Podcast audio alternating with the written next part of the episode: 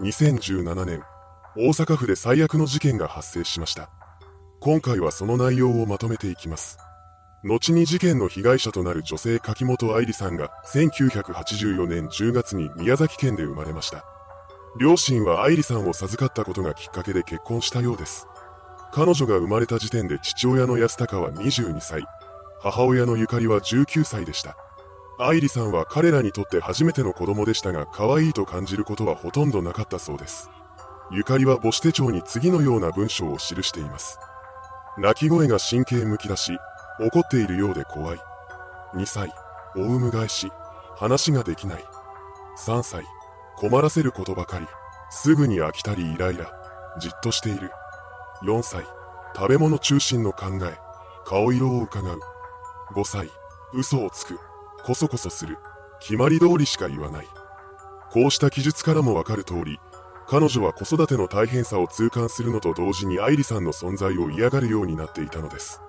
その一方で5歳違いで生まれた次女のことは溺愛していました。どちらも同じ娘であるのにもかかわらず、育て方の格差はかなり激しかったようです。具体的には愛理さんには破けたようなボロボロの服を着せていた一方で、次女には新しい服を着せるなどしていました。またビデオカメラで撮影する相手は次女ばかりだったそうです。驚くべきことに、愛理さんが映り込もうとした際にゆかりは、あんたのことを映してるんとちゃう。はよ向こう行きいな。こっち向かんでええねんなどと言い放っています。父親の安高もこれに同調して、ほんまやと口にしていました。そのような家庭環境が変わらないまま一家は転居を繰り返し、最終的には大阪府寝屋川市の一軒家に移り住んでいます。愛理さんはこの家から小学校に通っていました。学校生活の中で担任は愛理さんが親からの愛情を十分に受けていないことに気がついたようです。そこで児童相談所の指導が入ることになります。これを受けた両親は指導された通りに愛理さんのことを可愛がろうとする姿勢を見せるようになりました。すると愛理さんは赤ちゃん帰りを始めたそうです。赤ちゃん帰りとは幼い子供が今までできていたはずのことをできないと言い出したり、抱っこを要求したりする行動のことを指します。赤ちゃん帰りをする子供は親からの愛情を確かめようとしたり、自己肯定感を得ようとしたりしているそうです。おそらく愛理さんはこれまで感じることのできなかった親からの愛情を存分に感じたいと思っていたのでしょう。しかし母親のゆかりは彼女の赤ちゃん帰りを気味悪がりました。そして一度は改めようとした愛理さんへの接し方を再び元の状態に戻してしまったのです。むしろその2、3年後にはこれまで以上にひどい育て方をするようになります。1995年、父親の安高が自宅の敷地内にプレハブ小屋を用意しました。以降は愛理さんにそこで自分たち家族とは別々の生活をさせるようになったのです。この時愛理さんはまだ10歳でした。一般的な感覚だとこれはあまりにも異常な状況ですが愛理さん自身は自分の部屋ができたことを喜んでいたそうです。とはいえその気持ちもずっとは続きません。やがて彼女は学校の同級生に対して親はいつも妹ばかり可愛がると話すようになります。それからさらに数年の時が経ち1999年を迎えることになりました。この年に次女が家族全員での交換日記をしたいと言い出します。この提案が受け入れられたことで愛理さんと家族との間でコミュニケーションが取られるようになりました。交換日記を始めた当初は4人全員が明るい内容の文章を記していたようです。ですが愛理さんが書く文章からは徐々に元気がなくなっていきます。そんな中、日々の生活を送る中で彼女が捻挫をしてしまいました。このタイミングで交換日記がゆかりのもとに回ってきたそうです。すると彼女は一言、山あり谷ありとだけ書き記しました。これを最後にして日記のやり取りは途絶えてしまいます。そのうち愛理さんは不登校気味になってしまいました。そのようにして学校に行かなくなった彼女は一日のうちのほとんどの時間をプレハブで過ごしています。そして15歳になった頃からはおかしな様子を見せるようになっていきました。愛理さんはうつむいたままよだれを垂らしたり、幻聴や幻覚を見聞きしたりするようになったのです。そこで両親は愛理さんをプレハブ小屋から出して新たに彼女専用の生活スペースを確保します。しかしそれからも愛理さんの気候が治ることはありませんでした。それどころか、彼女は全裸で生活スペースを飛び出したりするようになったみたいなのです。こうした行動に困った両親は2001年10月に16歳になっていた愛理さんを病院に連れて行きます。そこで出された診断結果は精神病の一つである統合失調症の疑いがあるというものでした。ただしこの医師は未成年の症例について詳しくなかったためひとまずは往診を提案します。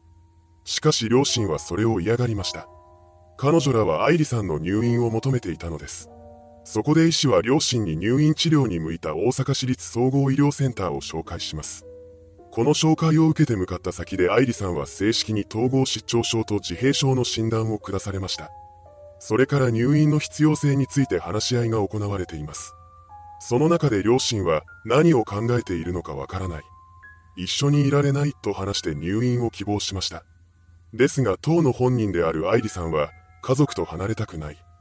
囲われたところに降りたいと言って入院を断ります。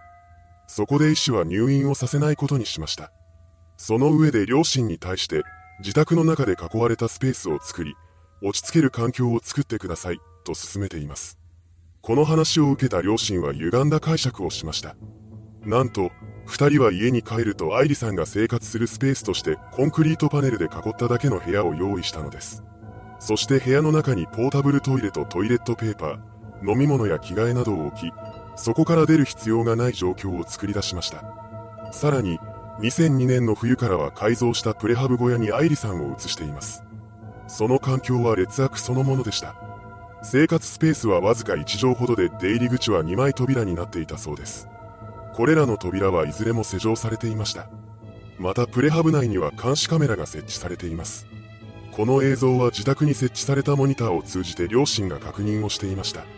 しかもプレハブには窓すらありません。愛理さんは昼なのか夜なのかもわからない状態で生きるようになりました。こうして監禁生活が始まったのです。それからは病院にも連れて行ってもらえなくなります。その一方で両親は愛理さんに下された診断をもとにして月額約8万円の障害者年金を受け取っていました。彼女らが受け取った障害者年金の総額は1000万円にも上っていたそうです。ですが2002年以降、愛理さんが病院を受診することはたったの一度もありませんでした。監禁部屋での生活が何年も続けられていたからです。部屋の中には簡易トイレのほか、24時間クラシックを流し続けているスピーカーや飲み水を補給するためのチューブ、センサー式のハロゲンヒーターなどが設置されています。この時には、衣服を嫌がるからという理由で愛理さんには衣類が与えられなくなっていました。また食事に関しては残飯を一つの器にまとめて1日1回与えられていたそうです。当時のゆかりは亀を飼っており飼育日誌をつけていました。そこには亀に餌をあげた時間や水槽の状態などが書かれていたのですが、ある時から愛理さんに食事を与えた時間も書き記すようになります。この頃から愛理さんはペットの亀同然か下手すればそれ以下の扱いを受けるようになっていたのです。監禁部屋には風呂やシャワーなどがないため両親が2週間に1回ほどのペースで体を拭いていました。歯磨きも同様のペースで行っていたそうです。そんな日々が15年以上にわたって続けられました。その間に愛理さんの膝はまっすぐに伸びなくなり、歯は何本か抜け落ちていたそうです。そしてとうとう最悪の日が訪れてしまいます。2017年12月18日午前8時過ぎ、両親が監禁部屋の内部を映し出すモニターを見て異変に気がつきます。いつもなら完食しているはずの食事が残されたまま愛理さんが倒れ込んでいたのです。気になった二人は中の様子を見に行きました。そこで愛理さんが絶命していることに気がつきます。死因は凍死でした。驚くべきことに死亡時33歳だった愛理さんの体重は19キロしかなかったのです。ここまで痩せ細ると体の脂肪がほとんどないため体温を保つ機能が低下してしまうのだと言います。またそれまでは夏場が26度、冬場が15度に設定されていたはずの室温がこの時は10度に設定されていました。これらのことが原因で投資につながってしまったようです。愛理さんの死亡を確認した後の両親はすぐに通報を入れていません。二人は赤まみれになった愛理さんの遺体を風呂に入れ、室内の掃除を行います。さらに、水飲みチューブを取り替えたり、部屋に消臭剤やアロマを撒いたりもしました。そして愛理さんの死から5日後の12月23日になってようやく警察に自首したのです。これを受けた大阪府警寝屋川署は監禁と保護責任者遺棄致死の容疑で父親の安高と母親のゆかりを逮捕しました。それから2人は大阪地裁に起訴されています。そうして始まった裁判の中で彼女らは、アイリは一度も部屋から出たいと言ったことも出ようとしたこともない。死ぬとも思っていなかったと語り、無罪を主張しました。またプレハブ小屋については愛理が精神病で暴れたり外の刺激を嫌がったりするから症状を安定させるために用意した生活空間だったと強調していますこれに対して検察側は両被告が被害者の死から自首するまでの5日間で遺体や部屋をきれいにするなどといった証拠隠滅に手を染めていたことを指摘しました。これを受けたゆかりはすぐに通報を入れたり自首したりしなかった理由について愛理のそばにいたかった。通報すると連れて行かれると思ったと説明しています。また証拠隠滅とされた行動については生前は愛理が気を使うのでできなかった。全部やってあげたかったことだからと語りあくまでも愛情から来る行動だったと主張しました。すると検察側はさらなる追及を重ねていきます。その内容は監視カメラを使ってプレハブ内を録画していたのにもかかわらず愛理さんの死後に関する部分の記録だけは消去されているというものでした。これはどこからどう見ても証拠隠滅です。しかも消去された録画は警察の手によって復元されています。このようにして犯人らは追い込まれていきました。判決公判は事件から約2年後の2020年2月12日に開かれています。そこで大阪地裁は本人の尊厳を害する極めて不適切な方法で想像を絶する長期間劣悪な環境に置いた。療養のためとは評価できず非人道的な行為だとして両被告に懲役13年の実刑判決をそれぞれ言い渡しました。この判決を不服とした弁護側は大阪高裁に控訴しています。本件は最終的に最高裁まで争われることになりました。ですが、控訴審上告審ともに結果は変わらず、2021年10月12日付で両被告の懲役13年が確定しています。いかがでしたでしょうか？